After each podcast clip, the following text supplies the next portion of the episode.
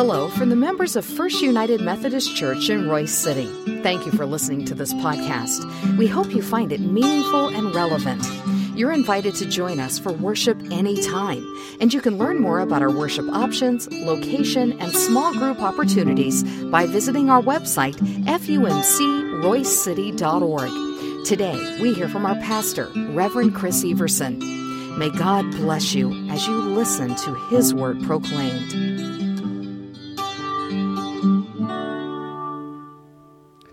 God, you are holy and you are mighty, and, and we give thanks to all that you do. And as we continue in this series, and as we continue to find ways to be your hands and feet, we ask that you let the words of my mouth and the meditation of each heart here be pleasing in your sight, O Lord, my strength and my Redeemer. Amen. You know, I, I've forgotten how, how fun the uh, David story is. There, there, there's a lot of little nuances within uh, who King David was and, and how he uh, started to come into power as the king of Israel. And, and uh, that's one of the reasons why I wanted to do a series on David, is just for us to take a, a fresh look at, at who he was, and not just David, but other characters within the story, because I think we can learn more about our faith and how we can live our lives as disciples of Jesus Christ when we even take a look at some of the side characters. And really, today is one of those side character stories. We, we started to talk about him a little bit last week, and that's King Saul if you remember this from last week, and if you remember the, the Bible story, Saul was the first king of Israel, but, but he did not do what he was, was called to do as the king. He um, wanted to have like all of the power uh, entrusted into him whatever I mean, all the power, all the power of the king, all the power of the priest, all the power of the prophet, all of those things Saul wanted, but, but God was reminding Saul that that's not what he was called to be. Saul was just called to be the king of Israel. And so last week we talked about how David became the new anointed one as Samuel went to the house of Jesse and anointed David because he saw what was in his heart. And that set David on this path to become the king of Israel. So, so what happened after David was anointed? Well, David became Saul's uh, armor bearer, which was a very important role. Saul saw something within David and, and wanted David to become a part of, of his kingdom, of his leadership team, if you will. And so, so David did that, and David did an amazing job with that. And then we have the story that I think is maybe the most familiar story about David, and that's when he came up against Goliath. And we're not going to really go into that story, but that story really was a pivotal moment. While, while all of the other Israelites that were there kind of hid and, and ran from Goliath, David is the one who stood up and swung his sling and killed the giant. But after that even happened, David was placed on a higher pedestal. And, and, David was allowed to go out and, and fight more battles and, and do more things for the king. And everything that David did, he succeeded in. And that brings us to our scripture for today which comes from 1 Samuel chapter 18, verses 6 to 9. I invite you to follow along in your Bibles. If not, we'll have the words up here on the screen for you to follow as well. Hear the word of the Lord.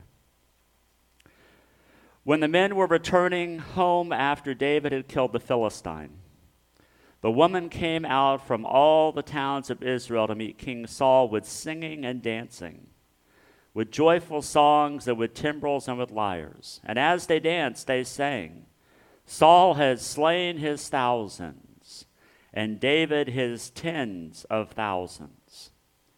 Saul was very angry This refrain displeased him greatly. They have credited David with tens of thousands, he thought, but me with only thousands. What more can he get but the kingdom? And from that time on, Saul kept an eye close on David. The word of God for the people of God.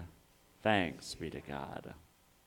You know, I was trying to come up with an analogy that really described this relationship between Saul and David. And I, I, fought hard over this analogy because I didn't want to make it, but honestly, I think it's probably the best analogy that we can say. And it, it, it's a sports analogy.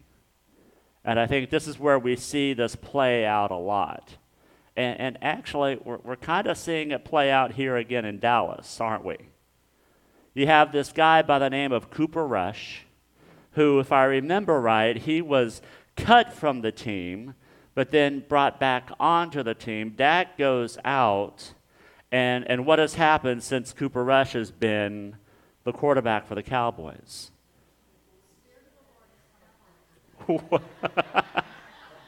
They're undefeated, right?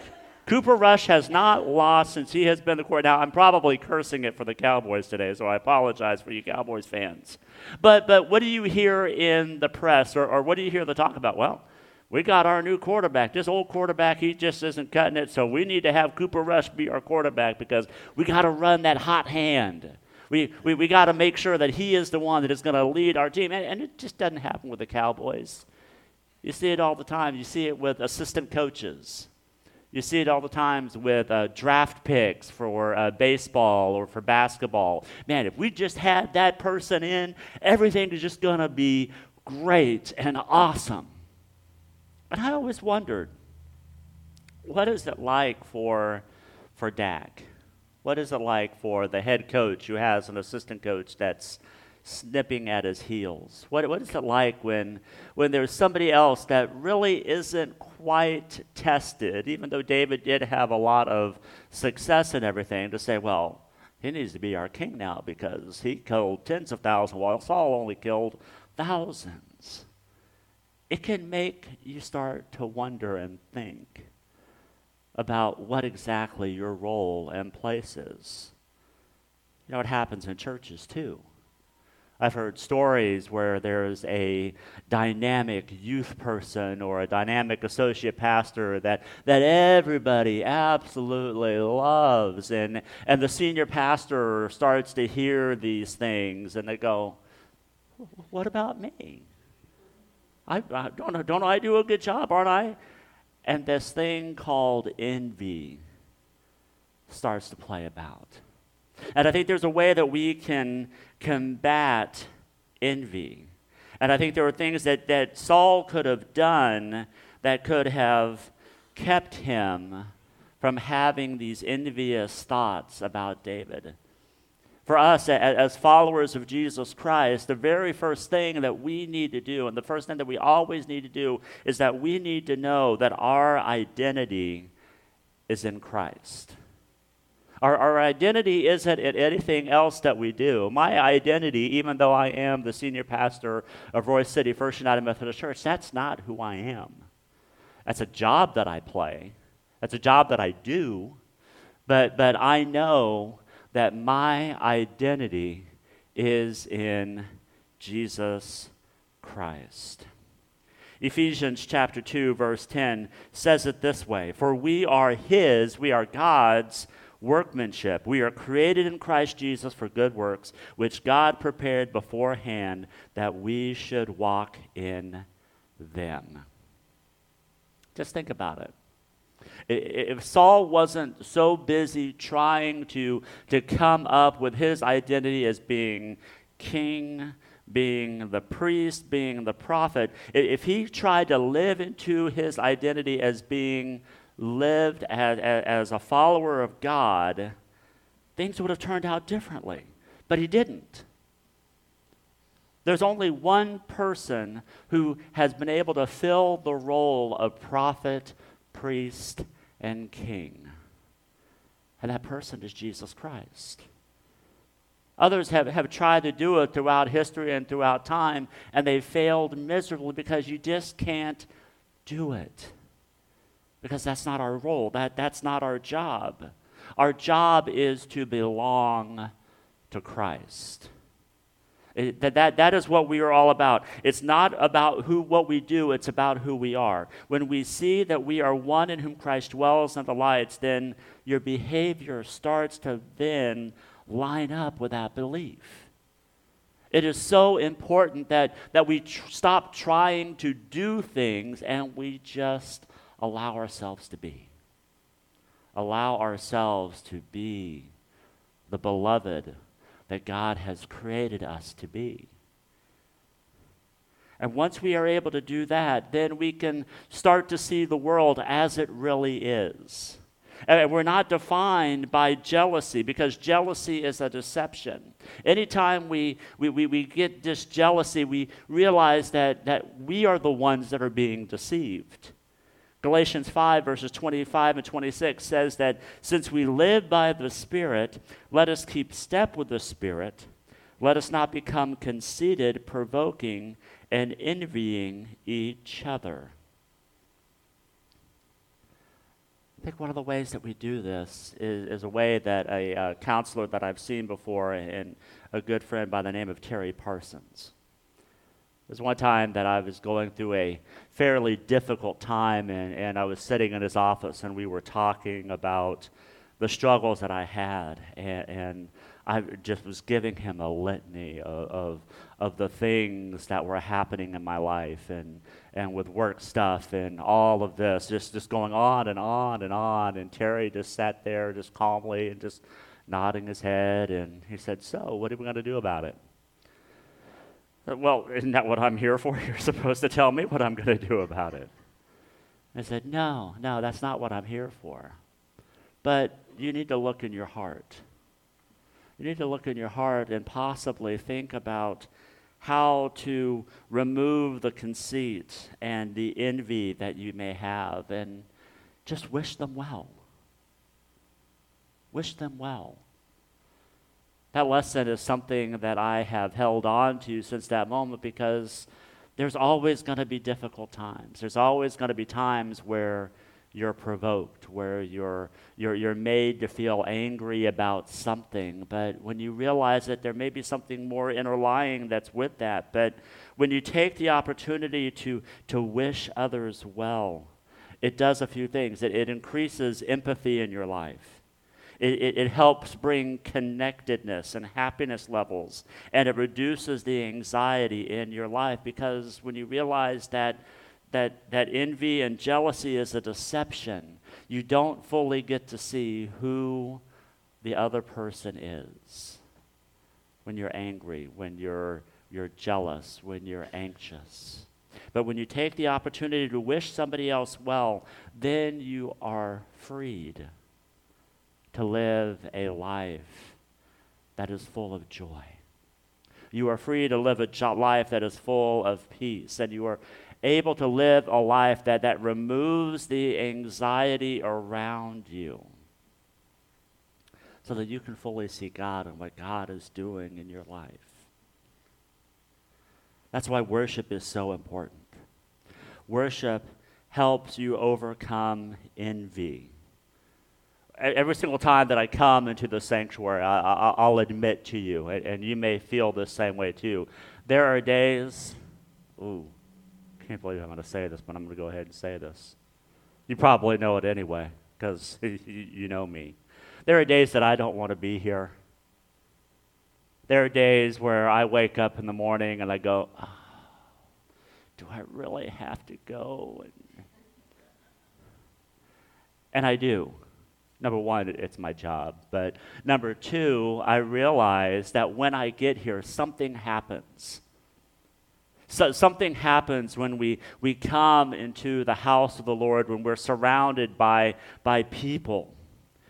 And I think what happens is that it takes me the, it gives me the opportunity to take my eyes off of myself and place it on God.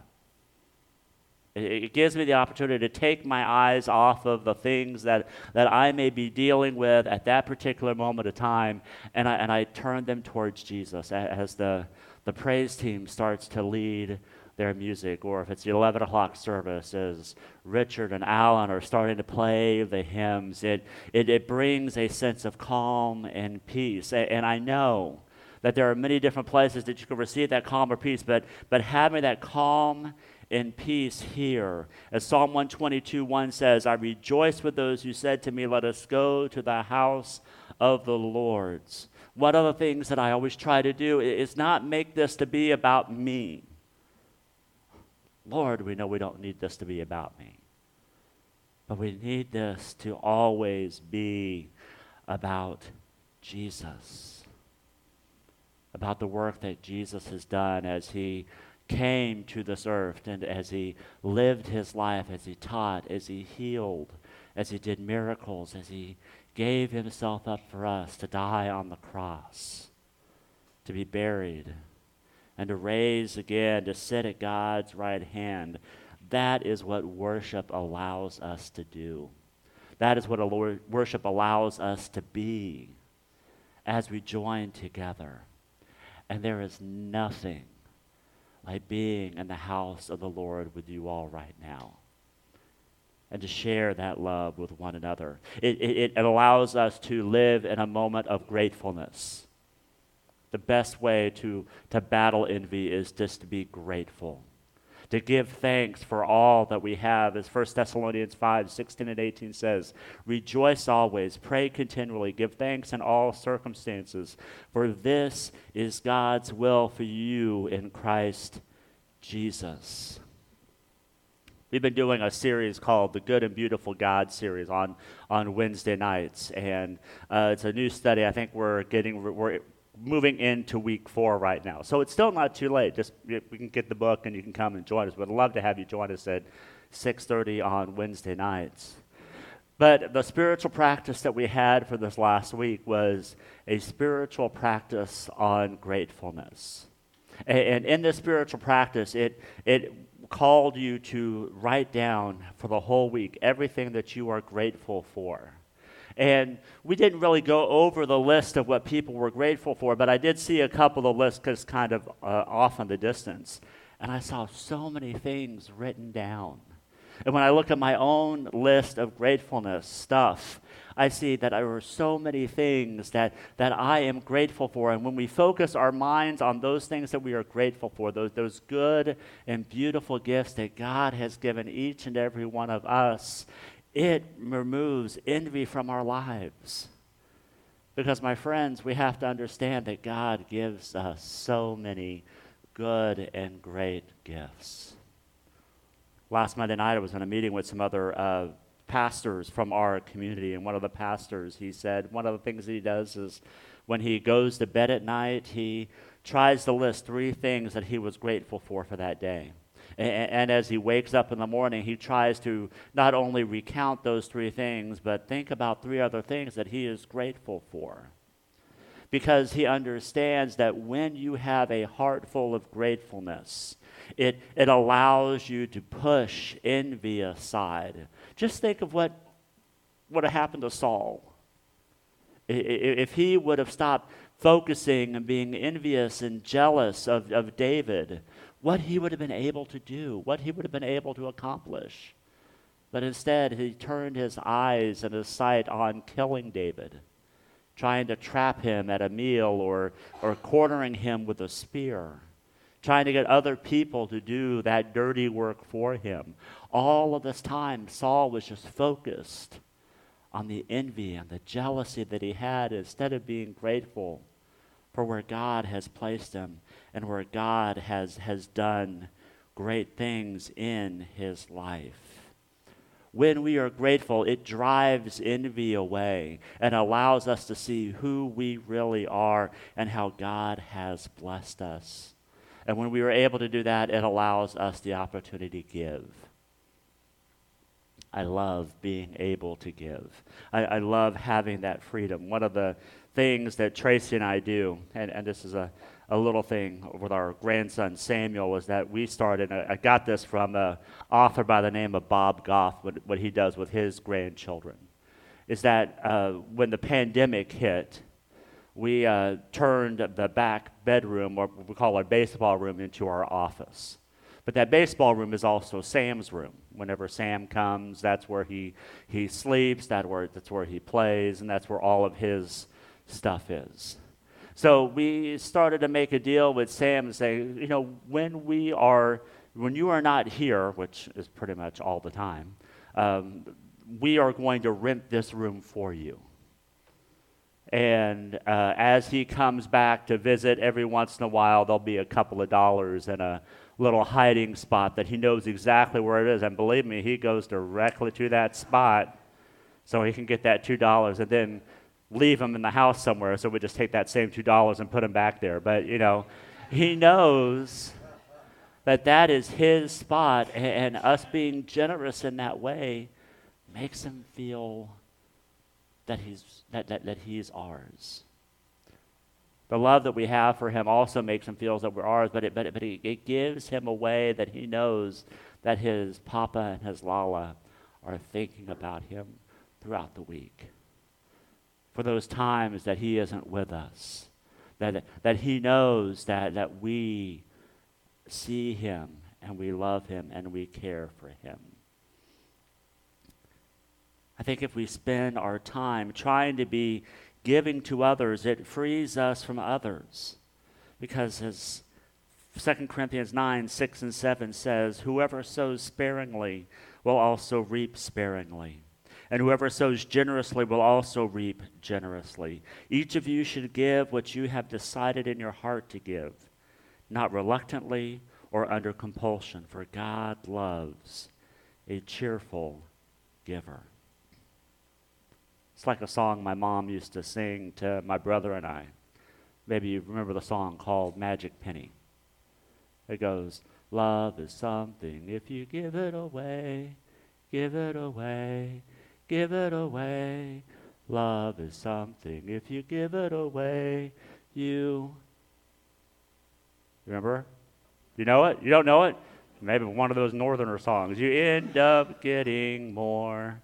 So love is something that, that, that you give it away. And when you give love away, you end up getting more. I can't tell you how true that is. I don't care how much love you give away, you always end up receiving more. It's a life of gratitude. It's, it's a life of understanding. And, and when you have that form of gratitude, it, uh, all of the envy in your life goes away. So it's important that we remove envy from our lives. It is important that we understand what our identity is, how Christ is full and moving in our lives, and realizing that jealousy keeps us from living the life that God has for us.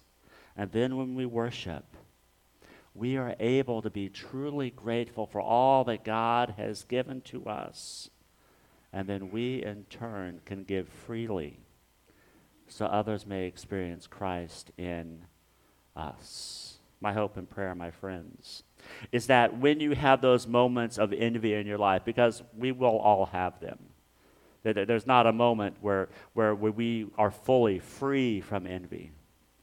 But when that starts to creep in, we allow God to take that moment and, and to wish others well so that we may be full of God's love and God's grace.